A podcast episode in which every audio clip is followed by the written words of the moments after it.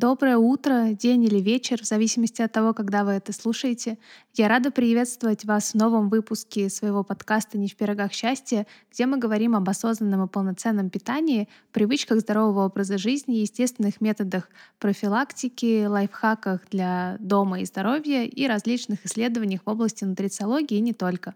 Меня зовут Алина, я нутрициолог и автор этого подкаста — если вам нравится то, что я делаю, то не забывайте, пожалуйста, подписываться, ставьте оценки, оставляйте свои комментарии, а также в описании к выпуску можно найти ссылку на мой сайт.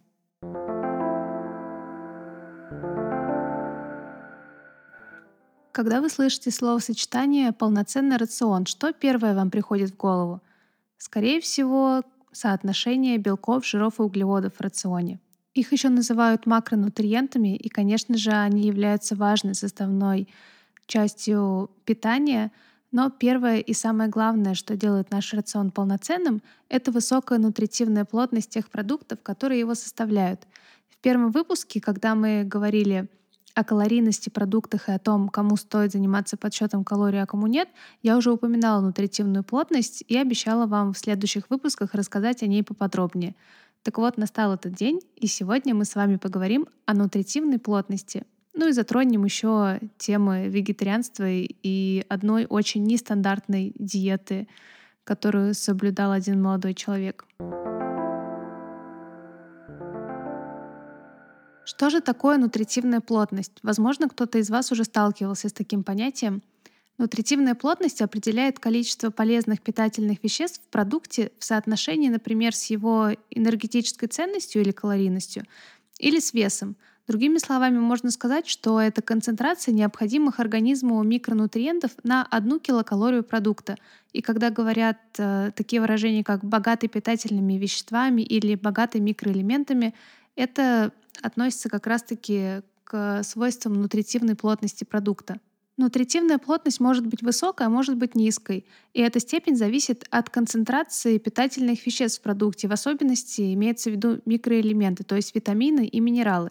Некоторые продукты могут содержать много энергии, то есть много калорий, но почти не обеспечивать организм необходимыми питательными веществами, которые нужны для функционирования клеток, органов и тканей организма. И самый простой пример — это чипсы — Нутритивная плотность здесь минимальная. Я бы даже сказала, что она отсутствует. Калорий дофига, а пользы нифига. А без достаточного количества витаминов и минералов организм, к сожалению, не может функционировать должным образом, и со временем дефициты микроэлементов могут приводить к развитию различных заболеваний. Вы, например, можете употреблять свою дневную норму калорий, но не получать при этом необходимых питательных веществ. На самом деле два совершенно разных продукта, например, два яйца и один небольшой кусочек торта, могут давать одинаковую калорийность, но их воздействие на организм будет совершенно различно.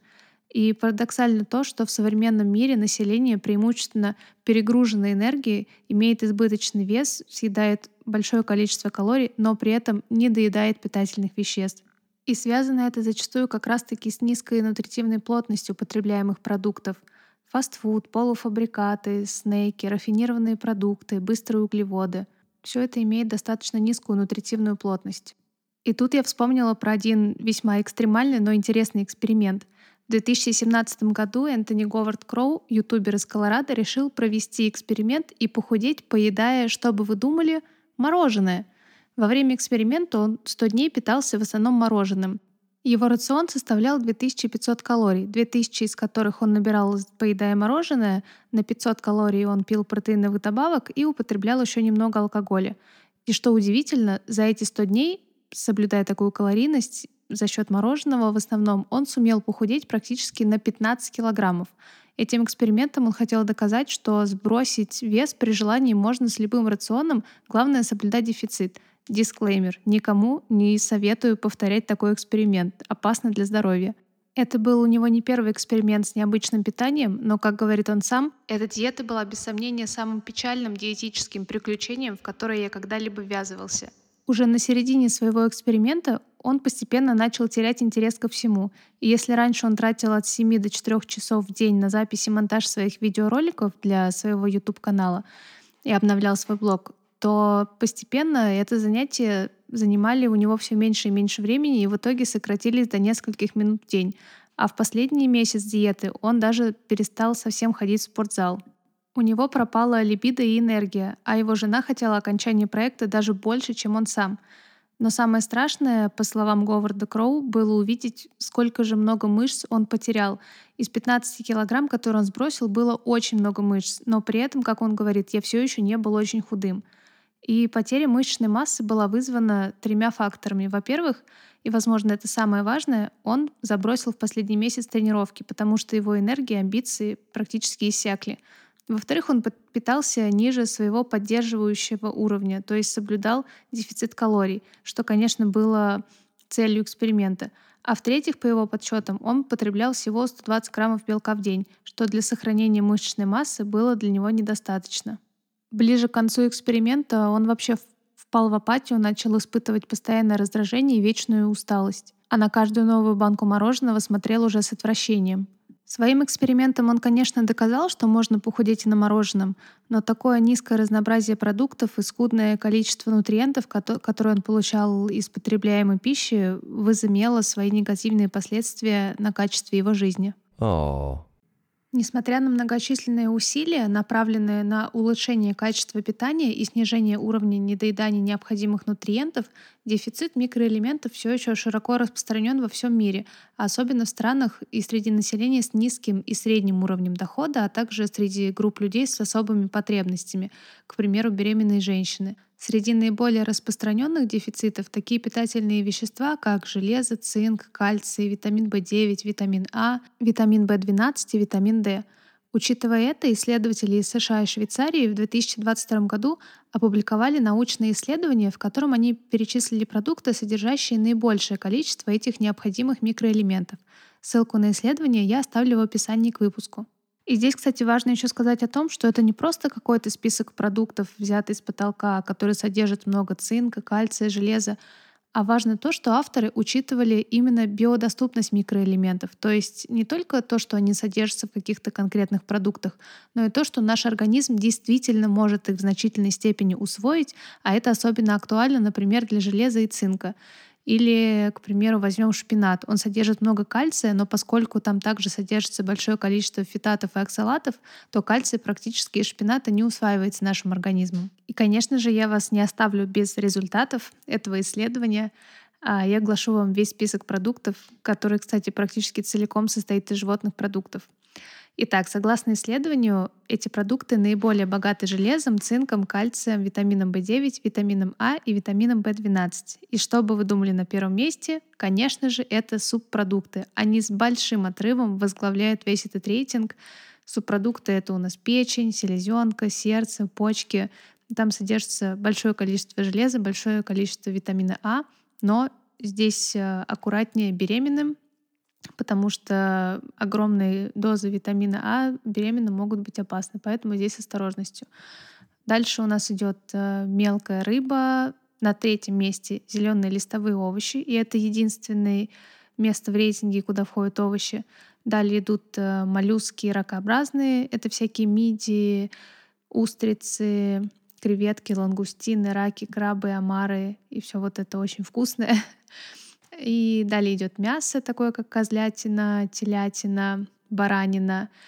И завершают рейтинг яйца, коровье молоко и рыбные консервы. И здесь стоит понимать, что, конечно же, потребности нашего организма в этих микроэлементах ежедневные, но это не значит, что нужно весь этот список продуктов э, хомячить с утра до вечера. Нужно понимать, что эти продукты должны присутствовать в нашем рационе еженедельно для того, чтобы мы могли избежать дефицита в среднесрочной и в долгосрочной перспективе. Удобнее всего составить себе список на неделю и разнести по дням, когда и что вы будете есть. К примеру, два раза в неделю рыбу, один раз в неделю субпродукты, раз в неделю моллюски, раз в неделю ракообразные и так далее. Ну, вы поняли. А как же здесь быть вегетарианцем, людям, исключившим из своего рациона продукты животного происхождения? Ну, здесь на самом деле зависит от вида вегетарианства – К примеру, есть лактовегетарианство, когда люди исключают из своего рациона продукты животного происхождения, но при этом не исключают молочные продукты. Есть ово-вегетарианство, когда исключаются все виды животных продуктов, кроме яиц. Есть лакто-ово-вегетарианство, здесь, соответственно, не исключаются яйца и не исключаются молочные продукты. Еще есть пескетарианство, когда люди едят рыбу, а другие продукты животного происхождения не едят. И есть строгое веганство. Это самый строгий тип питания, когда любые продукты животного происхождения исключаются. И вот здесь э, может, конечно, возникнуть самая большая сложность. Я на своем примере это испытала. Около трех месяцев э, я пробовала веганить, э, и мой рацион состоял практически из одной только зелени, овощей, салатов и фруктов.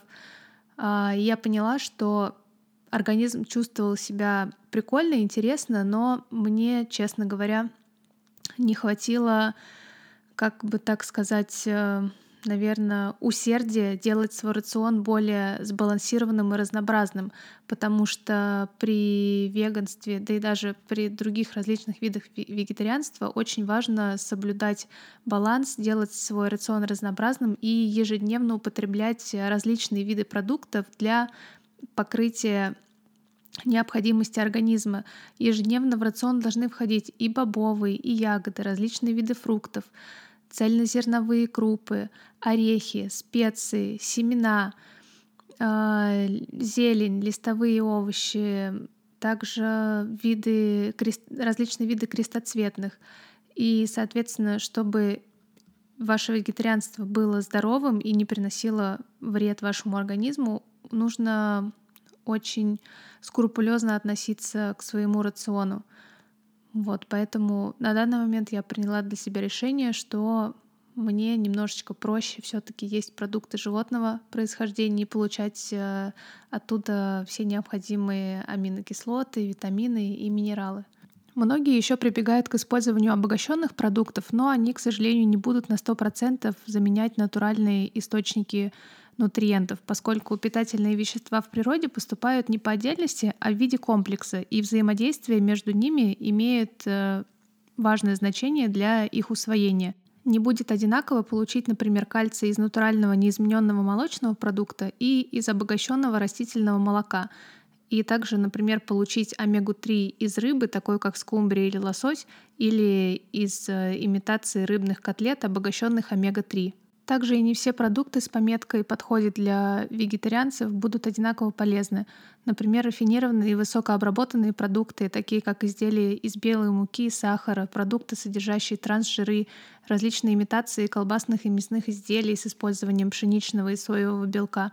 Да, по составу они будут веганские, но, к сожалению, они будут иметь достаточно низкую нутритивную плотность а постоянное употребление таких рафинированных и высокообработанных продуктов со временем может привести к возникновению инсулинорезистентности, повышению веса и к различным сердечно-сосудистым заболеваниям. Поэтому вегетарианцам особенно важно следить за нутритивной плотностью своего рациона, так как из тех же, к примеру, 2000 э, калорий ежедневных нужно набрать необходимый набор микро- и макронутриентов, но из ограниченного набора продуктов. И если на обед вы съели большую порцию картофеля фри, то свою обеденную норму калорий вы потратили, а нутриенты и микроэлементы практически не получили. Также важно правильно подготавливать продукты перед их употреблением, так как, например, орехи, бобовые, некоторые крупы содержат антинутриенты, которые препятствуют усвоению из них микроэлементов. Мне лично очень нравится идея вегетарианства, и однажды я бы хотела к этому вернуться, но здесь важно понимать, что подходить к этому нужно очень обдуманно и осознанно, и хорошо планировать свой рацион, потому что если заменять приемы пищи различными закусками и мучным, то ничего хорошего из этого не выйдет. Итак, что хотелось бы сказать в заключении этого выпуска? Обращать стоит внимание не только на количество калорий, но и на их качество. Отдавая предпочтение продуктам с высокой нутритивной плотностью, мы сможем покрывать ежедневные потребности нашего организма в питательных веществах, а удовлетворение энергетических потребностей без удовлетворения потребностей в питательных веществах может привести к дефицитам, которые негативно скажутся со временем на здоровье и приведут к ухудшению физической и интеллектуальной работоспособности. Это, конечно, не значит, что нужно становиться орторексиками и выискивать только нутритивно-плотные продукты, но все же внимание обращать на это стоит. Орторексия или нервная орторексия — это такое расстройство пищевого поведения, которое связано с нездоровой одержимостью здоровым питанием. Когда человек слишком сильно зацикливается на качестве пищи, пытается есть только здоровые и правильные продукты. Спасибо, что послушали этот выпуск. Это был подкаст «Не в пирогах счастья». Подписывайтесь, делитесь ссылкой с друзьями и знакомыми и не забывайте ставить свои оценки и лайки и оставлять свои комментарии. А если вы хотите записаться ко мне на консультацию, то в описании к выпуску вы найдете ссылку на мой сайт. Услышимся через неделю. Желаю вам прекрасного дня. Пока-пока.